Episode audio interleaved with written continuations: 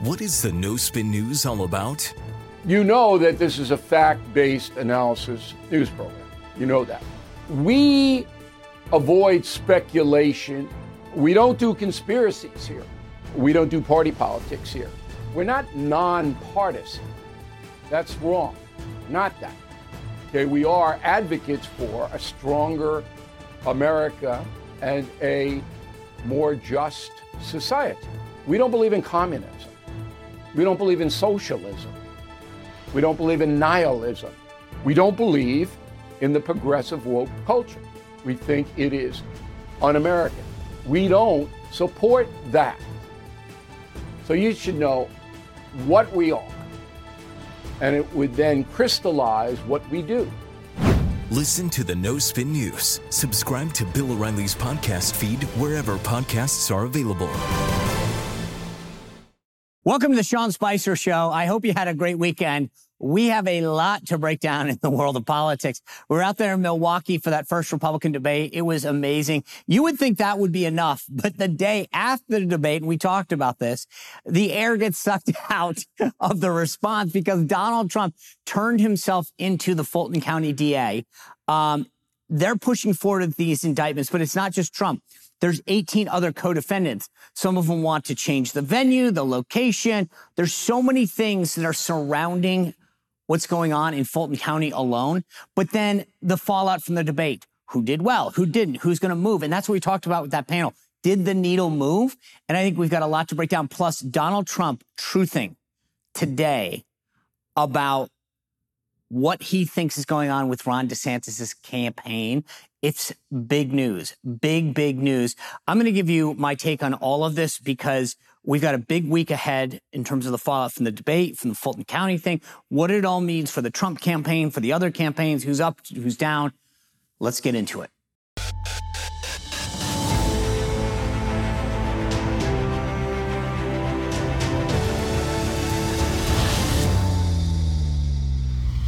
do me a favor, please.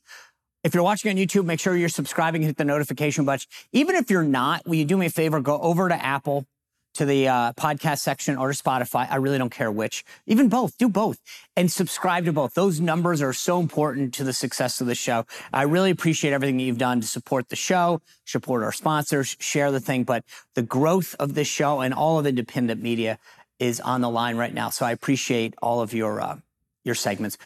I'm Mike Slater from the podcast Politics by Faith. This is a crazy time in our country. It's stressful, a lot of anxiety, and it's going to get worse. And I realized that one of the things that helps me take away the stress is realizing that there's nothing new under the sun. So on this podcast, we take the news of the day and we run it through the Bible and other periods in history to realize that we've been through this before and we can rise above again. Politics by Faith, anywhere you listen to the podcast, Politics by Faith. All right. So much to break down in the world of politics. Um, let me just start with the Fulton County DA action because we were at the debate in Milwaukee. You heard us break down the guests, and I think we can further that today as far as where everything has happened in the last few days since then. But the Fulton County DA situation, um, it, to me, it is so interesting for so many reasons because of what's going on legally. All right. So we have these three other indictments, right? It started with the Alvin Bragg in New York. Then it went down to Florida, the Jack Smith, the federal indictments down there. That had to do with the handling of classified information, whether Trump gave it back or not, blah, blah, blah, blah, blah. Then you had the Jack Smith federal indictment for January 6th, an, an election interference of trying to overturn an election. Okay. This Fulton County one is brought by a local DA, Fani Willis, down there, and and and um, they are charging all sorts of things like it's a criminal enterprise, a criminal enterprise, like the mafia. This is organized crime, according to Fani Willis, the DA. And think about it. We're talking about someone objecting. You can hate Donald Trump. You can be against everything that he has stood for, what he has said about people. But at the end of the day, to the most liberal person in the entire world, Ask them if they really believe this, the, the weaponization of what's going on. Because the idea that consulting with a lawyer, talking about objecting to concerns you have, um, is a criminal enterprise. I mean, Democrats have been doing Stacey Wills, uh, Stacey uh, Abrams down there in Georgia. She still says the election was stolen. She'd be governor. She says she's governor. Hillary Clinton talks about it. all these Dems. They've objected. Wh- where's the line? That's what you have to ask because if if objecting to an election and believing it was stolen you achieved is the line, well, we got to build some new jails for all the Democrats. I just again, you can say some of his team acted inappropriately, that he, he acted unethically, but criminally and a criminal enterprise. I, I just, I, this is where, again, I think that the folks on the left have gone too far and they've actually helped, I think, unify a lot of folks on the right. There's a lot of people that I was talking to in Georgia over the weekend that said Trump's now going to win Georgia. And I was like, really? I mean, you look at him walk through right now. I mean, he, they, they, this was a show. And they knew it. The thing that was interesting to me is Fani Willis thinks that she's going to be smarter than Donald Trump, who's made a life out of promoting himself. I mean, the mugshot. He's avoided the mugshot. New York, Florida, DC. She insists on the mugshot. Here it is. They get it. It's now what? T-shirts. It's gone viral. Everywhere that you look is the mugshot. Donald Trump knew what he was doing. I mean, how many times do you think he posed? He sat in the mirror. I mean, he went smile Trump. He went angry Trump. I mean, he, he, I guarantee you a hundred times practiced this thing in the mirror. He knew exactly what he was doing. He wanted everyone to see this. And I think they're like the last three, it's going to make him stronger. So I, I just, the interesting thing about this is every one of these guys, it's like a cartoon, you know, where they keep trying to get the guy and he escapes. Donald Trump, they, they think somehow they're smarter than the next guy. Alvin Bragg thought he was the smartest guy. Everyone mocked him. Then Jack Smith has tried twice. It made Trump stronger politically. And now you have this local DA. And even a lot of the haters are like, ah, this isn't the way to go. And we're going to break down a lot of the questions. When you try to wrestle 19 people, you think this is going to be easy timing wise, coordination wise. I'm not a lawyer and I get this. They've handed him a huge gift. And we've got a lot more to break down because I, there are so many questions that are not getting asked or answered because the media is so in the tank for this. Hey, this is Vivek Ramaswamy. The media has systematically lied to you. The Hunter Biden laptop story, the origin of COVID 19, the Trump Russia collusion hoax, or how your money's being spent in Ukraine. Enough already with the lies. No more lies, hard truths only. That's what the Truth Podcast is all about. It's not standard conservative talking points. If you want that, go somewhere else. But if you want the hard truth delivered to you in a way that challenges you and will challenge me intellectually, you're not going to find anything like this on the internet. Subscribe to the Truth Podcast today on Apple, Spotify, or wherever you get your podcasts. This indictment, I think this is what it's all going down. They they plan this thing out, right? I asked Chris LaCivita, Trump's top campaign strategist in the spin room. If you were watching the show last week, yeah, you know, I said to him, did you guys time this? And he said, we could have timed it any anytime. No. Yes, you could have. It had to happen by Friday, but Trump didn't do it Friday. He did it Thursday just so that all the cameras would capture him. He could have done a lot of things to minimize the impact on this. Uh, they could have fought the mug charge, the mug shot charge. I mean, I don't know. I'm sure that they didn't seem to put up a fight on it. They relished it. And like I said, look at the picture. That's not like a random mug shot that you just got pulled off the street and somebody said, stand for your mug shot. He practiced that thing. I wish he had smiled. But a lot of people I talked to said he wanted to look indignant. He wanted to look like, I'm not angry, but I'm going to fight. And I think he accomplished that. I get it. It depends on the audience you're going for. But this was unbelievably strategic. And he did exactly, not only did he garner a lot of people in terms of the charges, but he took all the oxygen out of the room. Nobody was talking about the debate Thursday. I mean, seriously. I mean, I guess if you're Asa Hutchinson, maybe that's a good idea that you don't want people talking about it. But it's for some of these guys, that was probably the case. But for a lot of them, I think they wanted to be talking about this. DeSantis wanted to go out and make the case. I think Mike Pence, to some extent, wanted to. Chris Christie a little. Um, and obviously Vivek Ramaswamy. Everybody was talking about him Thursday morning. I went online. Uh, I went to, you know, check the morning shows. Vivek Ramaswamy, Vivek Ramaswamy. I mean, there's a little good and bad. Don't get me wrong. It wasn't all 100% positive. But by Thursday night, Trump, Trump, Trump, Trump, Trump. It was pretty unbelievable. And but what I brought up on the um, on the Thursday show, we had these operatives. We were in Milwaukee, but similar situation. We're sitting here. They're next to me, and I'm asking them, "Is it going to really move the needle?" Yes, you can have a good night. I brought this up the other day. You can root, you can be a fan of a team and still think a rival team had a good game. That doesn't mean it's going to change the needle. Right? So what does this mean for the primaries and caucuses? As I've said all along, I don't think that there's a path forward for DeSantis if he doesn't at least come in a strong second in Iowa. Because he has to think of a way to go forward. And right now, Christie's actually running second in New Hampshire. I don't know that it moved the needle that much because Ramaswamy crushed it. And if you, I think there's probably two groups of voters, caucus goers in Iowa. And this is simplistic. So if you're from Iowa, hit me up. Tell me I'm wrong. You've got the people who are hardcore establishment Republicans. Uh, and then you've got a lot of the MAGA folks out there. I've been to the caucuses. I, I'll give you a take on this a little bit later, but I think that the establishment folks are getting divided up. And the Trump folks are solid with Trump no matter what. Trump's got like a 40 point lead in Iowa, big lead in New Hampshire, South Carolina, Nevada. And in order to stay relevant, DeSantis needs to win that Iowa caucus. They say that they can come in a strong second, blah, blah. I think strong second is relative. If he gets, if he doesn't get within 10 points, what's your message? Also, I brought this up to you guys before. Every state has a threshold. Okay. So if you don't get X, and we, we won't know Iowa's for another month, but let's just say it's 10%. Okay. So if you don't get 10%, you get nothing. No delegates, zero, not a bye bye. Same thing in New Hampshire, et cetera. So if you're a candidate like Mike Pence and you walk out of New Hampshire, out of Iowa, and you've got nothing to show for it because you literally have no delegates, how do you make the case going forward? Because at the end of the day, this is a race to delegates, about 1,500. If you're like, hey, I went all in and came out with nothing, how do you tell a donor or an activist or supporter, hey, by the way, double down on me? I got zero. Because that's what it's about. It's not about what your poll position where you get 9% and threshold's 10. Nada.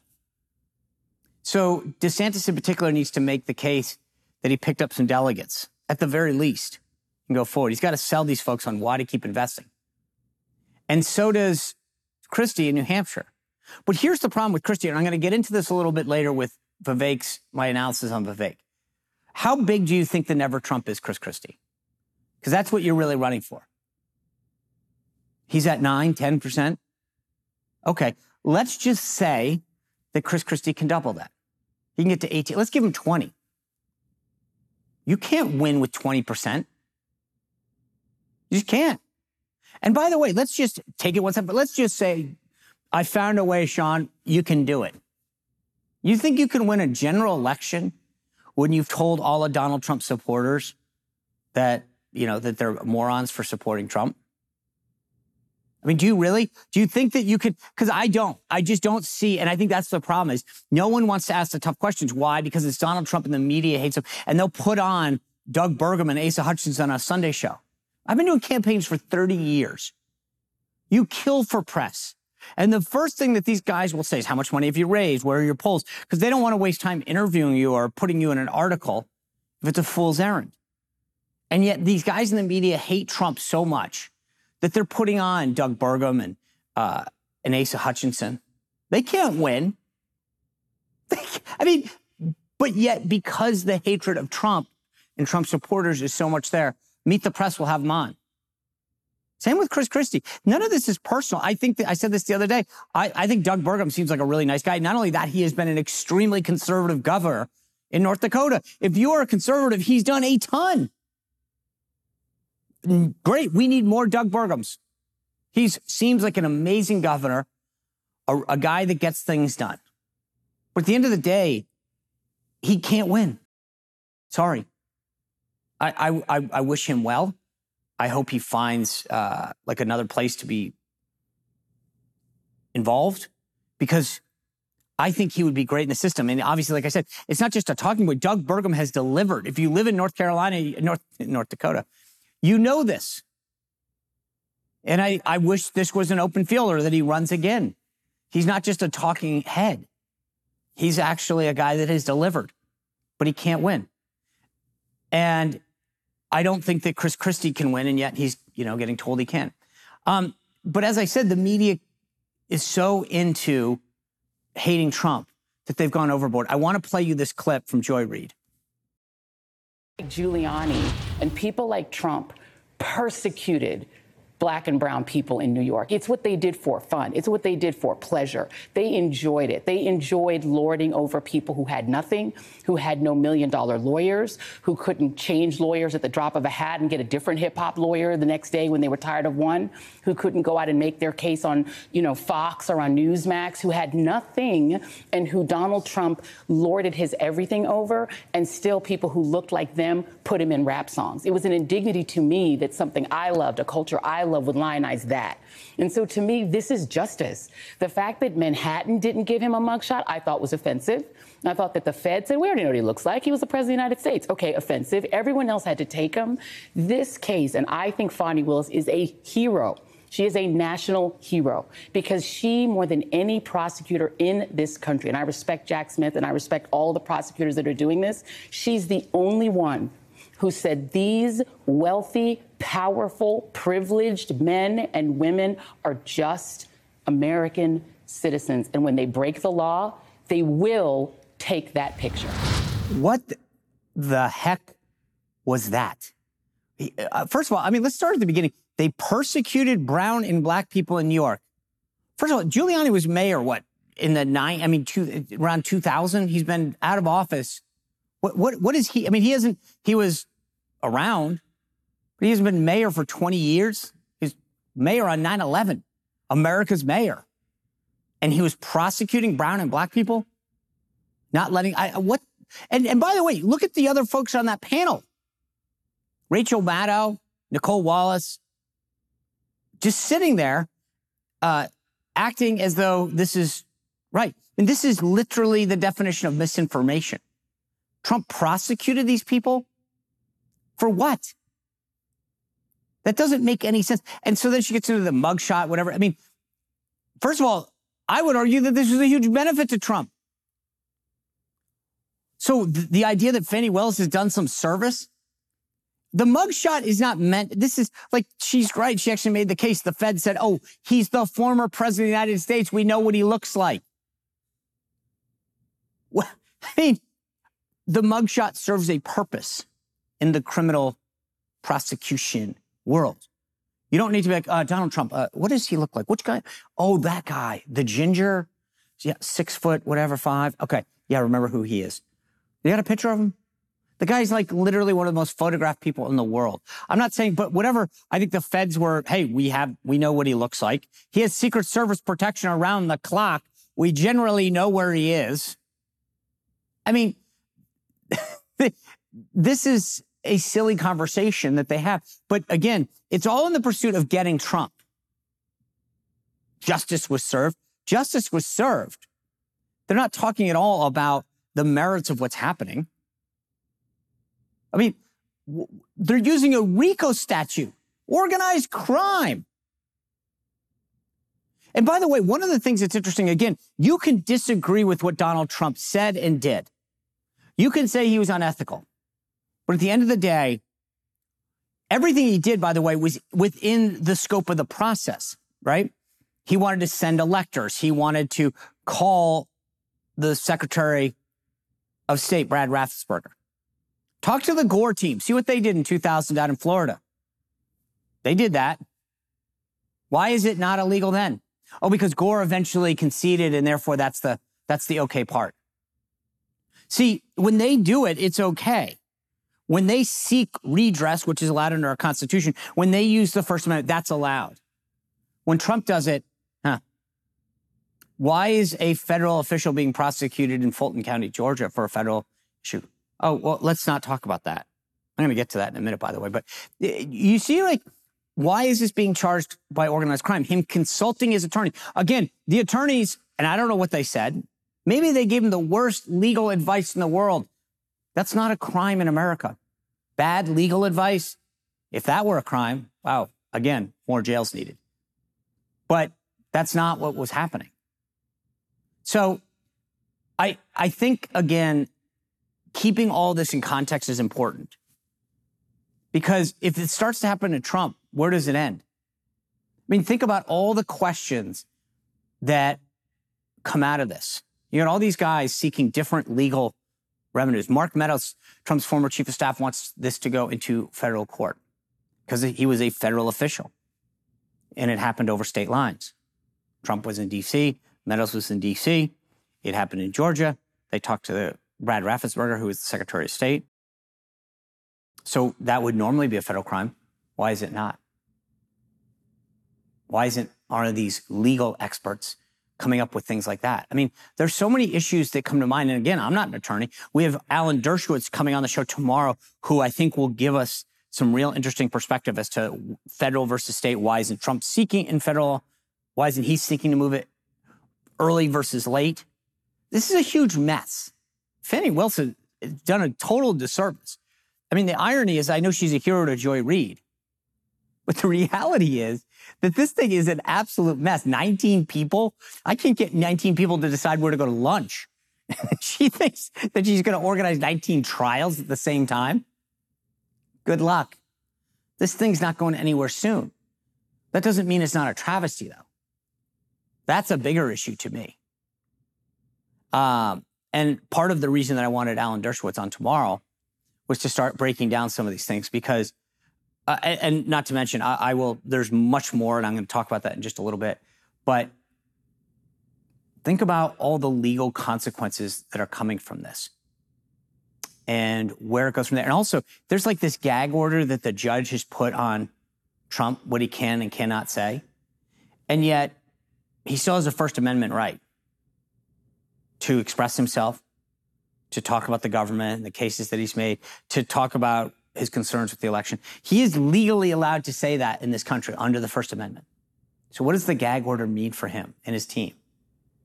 You know, that's that's the big thing. The left has made these claims about Trump holding the Republican Party at gunpoint. Um, let me let me play you the clip from the very esteemed leader or one of the leaders of the Lincoln Project, the same Lincoln Project, by the way, that covers for pedophiles, but that's another subject. Let me let me play you what Stuart Stevens had to say. Well, look, you know, I think most people, if you woke up tomorrow and you were accused of overthrowing the government of the United States, you'd want a trial as quickly as you can to prove that you're innocent. Yes. I mean, that's at the heart of this. Yes. This guy's trying to delay it. It just, you know, it runs counter to everything that we think about justice and just sort of human nature. Um, look, uh, when Donald Trump, when the Republican Party accepted Donald Trump, they put on a suicide vest and gave him the button. That's it. And he's won one election in, in his life. Um, and he, I don't think he's going to win a, another general election. But this is sort of, you know, there's sort of two events here. The fact that the head of the Wagner Group was murdered, he was the guy who engineered, on Putin's orders, the Russian efforts to elect Donald Trump. And in many ways, this is sort of playing out almost cinematically. That uh, once the Russians help elect a guy who basically is no sense of right or wrong. The party goes along with it. It's just a total corruption of the party, and it's just going to continue, I think, until the Republican Party is crushed and crushed and crushed in election after election. Now, there's a couple things I want you to realize about that clip and why it's important. Number one, Stuart Stevens was the chief strategist for Mitt Romney. Enough said. I think he's a little jealous that he got his butt kicked and Trump went on to win despite needing people like him. That's part of this. There's a little bit of jealousy there. These guys who run around and tell everyone how to campaign and what they should say, who don't win elections themselves, are upset that Donald Trump won an election without them. That's a little bit, I mean, I hate to tell you this, but that's part of this. They're jealous. Stuart Stevens thinks that he needs to be needed. He wants candidates to call him and be like, Stuart, how do I do this? What do I say? Donald Trump didn't need Stuart Stevens. He won without him. Stuart Stevens who then joined the Lincoln Project and hangs out on MSNBC. So that's one thing. The second thing that I want you to be kind of aware of is for all the left talking point about misinformation and disinformation, I present to you that clip and the Joy Reid clip. He's sitting there talking about the. Uh, uh first of all, let's work backwards because it's in my head that way. Prigozhin electing Donald Trump and then getting. I thought we got rid of that talking point. Steele dossier, funded by the DNC, Russia, Russia, Russia hoax. And yet, this is the crap that they spread. They talk about disinformation, election interference. This is it. Every day that people read the Washington Post or watch CNN or Politico or MSNBC, that's what they're being told. When you hear people go off about the Republican Party or Donald Trump and you go, how the heck do you think that? That's why. That's where they're getting their information from. They're, like, oh, we're Stuart Stevens. He was a big Republican strategist. He told me that whatever. Where'd you hear that? That's where. MSNBC and CNN and NBC. This morning, there was a discussion about that horrible tragedy in Jacksonville. The guy who goes after people because of the color of their skin. Disgusting. And the NBC correspondent somehow goes from how this heinous racial act is partially because Ron DeSantis objected to some AP standards. What? But this is what we need to be on defense for, to be aware of. This is the crap, and I'm sorry, it is. That's what it is. This is misinformation. That's what's going on. this is where it's coming from. They're, they hate independent media. They hate conservative media because we present a counterpoint. If you just got up this morning and watched the Today Show, you're grappling with the horrible, tragic events that happened in Jacksonville. Then you're hearing this correspondent segue into it. Well, it's kind of because Ron DeSantis and AP teaching. I mean, what? No, this has nothing to do with Ron DeSantis, but they have to tie everything into the right. Right, bad, we're good. You can't do a segment if you don't make someone on the right look horrible, can you? And this is what's going on in MSNBC. The idea that Republican voters handed him a suicide. What? We're so stupid, aren't we? You couldn't possibly want to vote for a guy that's going to put three pro-life Supreme Court justices that will uphold the Constitution. You don't want someone that's going to, you know, break Washington, secure the border, look at our trade deals, become energy independent. That you can't possibly want that no way. You got to want someone who's just going to go along to get along. And that's what we offer. But here's the thing this is bigger than that. There is a, a, a point, and I want to play this for you. The night of the debate, we caught up with Don Jr. And we talked about the Fulton County district attorney going after his dad and what the, we- the left has done to weaponize the judicial system. And Don said something very interesting about this probably going to the Supreme Court. Think about this. This is for for a while. I thought this was like a right wing talking point. I was like, whatever. There's a story out that the folks in New Hampshire are considering not putting Trump on the ballot. This is Don's reaction. So there's a lot of people in the Democratic movement that, that I think are trying to change the game through a conviction of your father.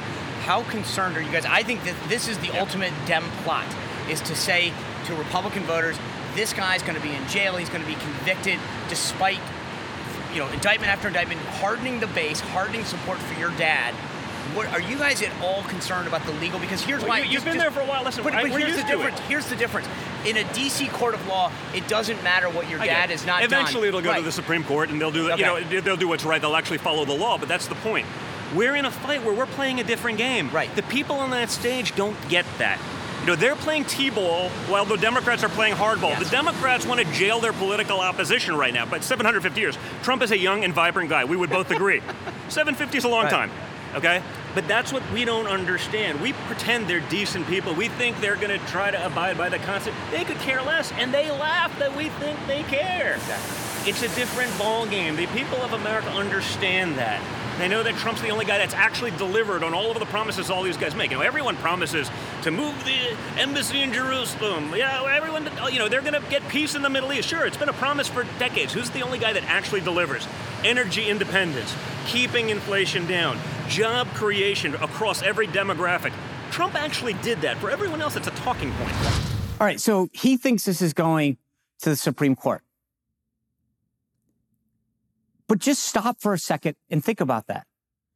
Will it get expedited? But it's bank shot, bank shot, bank shot. You, you, when I've run campaigns for 30 years, you, you want to put your plan together and, and execute it. If part of your plan has to be like, yeah, after they try to jail us and kick us off the ballot, we're going to have to get an expedited review at the Supreme Court. How insane is that?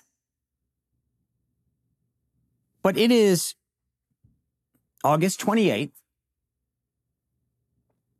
We are well over a year from the election. And if you don't think this is coming our way, you got another thing coming to you. Think about this for a second. They're openly talking about this. They're talking about the fact that they won't list the guy on the ballot in New Hampshire. And I think probably it'll come, Michigan will be also on that list. New Hampshire's four electoral votes. You add in Michigan, you start to play the game here. Some point, you take enough off the board, guy can't win. As I've told you before, there's eight swing states. This entire election comes down to eight states. So let's say you get three of them, two of them, I don't care, to take Trump off the ballot. We're not going to list him. Why? And we're going to talk about this just so I'm clear what, what I'm getting at here. The 14th Amendment says that anybody who's held office and has been part of an insurrection cannot hold office again. That's the 14th. And by the way, I always thought it was like a due process thing, but these guys are always thinking. That's the left. Always thinking. And they want to use Section 3 of Article of, of the 14th Amendment to go after Trump, to not list him on the ballot. Because play this out. What happens? Well, we had an election. Joe Biden won. He got more electoral votes. Yeah, but Trump wouldn't even, he wasn't even, oh, too late. We already had the election. That's what they did in 2000. After the election, what's the recourse? Well, you can't vote again. Election day set in stone. You think that sounds far fetched? It's not. This is the plan. They literally are telling us the plan. That's why I get so upset when we talk about China. China's like, uh, we're going to take over you. We're going to, you know, have the Belt and Road Initiative. We're going to collect all of the minerals. And everyone's sitting around thinking, I wonder what China's thinking. They literally are telling us. Well, the left is telling us the same thing right now. The same thing. They are literally going to have this election, have Donald Trump's name removed from enough states that it will be almost impossible to win 270 electoral votes. it's right there. I, I, mean, look, you heard Joy Reid freak out about that that uh, mugshot. The one good thing is that I think the folks on the right get it. He he raised, by the way, the, the Trump campaign raised $7 million plus right after that mugshot. And I don't know about you, but I mean, check it out. Seven million bucks. You know, Trump, he's going to be like, I'd like to get indicted again. Uh, but, but the, the funny part about it is, if there's any upside, is that enough people, I had a, a bunch of folks tell me who aren't necessarily the biggest Trump supporters in the world. And they texted afterwards and they said, he's going to carry Georgia. And I said, really? Why do you think that? They think that black men in particular in Georgia were outraged. I don't know that's true. I haven't seen any data on that. But I think it's interesting how at least people who are close to the, the populace down there in Georgia um, think that that's going to be the case. And I think the Trump campaign is unbelievably poised to take advantage of this indictment. You look at the number of people who are posting their own mugshots, they're mocking this. It's, it's, this gets back to this issue of did the DA down there jump the shark? Yes, she's a hero to Joy Reid. Great. You'll get your own MSNBC show someday. But the reality is, is that because of all the questions, is this in federal court? When is it going to happen? How do you keep the 19 together? This has done exactly what it's done with all the other indictments. It has garnered the base to get stronger, created momentum going forward. Trump is going to be stronger. And these other candidates, they came out of a debate think they were going to tout themselves and they've got to now defend Trump. Right? This is a big thing. I think that this, you know, unless there's a game changer, by the way, I do think all of these cases, for the most part, at least legally, and I'm going to talk to Alan Dershowitz about this tomorrow, is I think that this is going to push till after the election. What you saw, as I said, out, coming out of the debate, Vivek Ramaswamy, the big winner, in my opinion. I think DeSantis did what he had to do. I, I think he proved to his big donors, keep giving to me. I'll fight another day. I think he answered some questions well. He missed a couple opportunities to get in there. But there's no question. If you look online, you look in the mainstream media, and you look at the Sunday shows yesterday, he's everywhere. Vivek Ramaswamy is everywhere. He schooled Dana Bash on CNN. And then Chuck Todd, he ran circles around the guy. Here's the thing, though, and I want to remind you of this. What did I say going into the debate? The mainstream media wanted a fight. They wanted a fight. They want everyone to be Chris Christie and go after Donald Trump. He's bad, he's evil, and da da da da. I told you, I think that's a stupid strategy.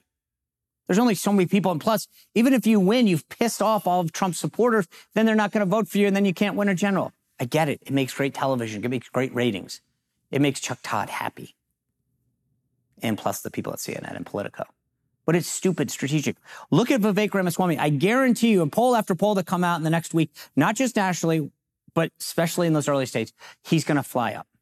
He's drafting. I'm not a big NASCAR guy but I know enough about drafting, right? You got that front car, the second car comes behind it, and it's basically trying to say, okay, we'll just draft off of you. And then at some point, we're going to try to go around you. Vivek is basically saying, I want you Trump voters who like Donald Trump, who like Donald Trump's policies, who like the America First agenda to join me, and I can be Trump without being Trump. I'm going to support him. I'm going to pardon him. And the rest of these guys are going to slowly attrit and drop out. That's just Vivek. I mean, uh, Hutchinson, bye. Pence, I think, slowly goes. Christie goes, and you're going to have Vivek there. And then he's hoping that it's a one-on-one race at some point, and he says, "Hey, I love you. I think you're great. I can be the next version of you. I can be a uniter." He, he gives a great answer. I don't think it's going to work. I just don't think. I think it gets you maybe to be the number two guy. But what adds to this, and this is what I talked about at the beginning of the show, Trump truthed out today that he thinks that Ron DeSantis is going to drop out of the race and run for Senate against Rick Scott. Now, here's the kicker. You saw that he was down there over the weekend dealing with this horrible, horrible shooting in Jacksonville. That's what a governor does. And rightly so, he was there consoling the folks down there, talking about how he was going to address security at HBCUs, et cetera, et cetera. But there's another thing that's happening. It's hurricane season. You've got a hurricane coming up the coast that's likely to strike in the Tampa area. And we saw what happened before. There's hurricanes cause problems and destruction. And hope to God that there is minimal destruction and no loss of life. But the reality is, Ron DeSantis showed us during the last hurricane that he was a great leader in the state. Great leaders are going to get a lot of press coverage. So he's going to get stuck in Florida for the next little while. He's going to have to be on national on TV talking about recovery efforts, what he's doing, how he's handling this, and he did really well the last time. Hopefully, again, God willing, it's minimal. But the reality is that in any case, he'll be stuck in Florida. He won't be able to campaign because that looks tone deaf.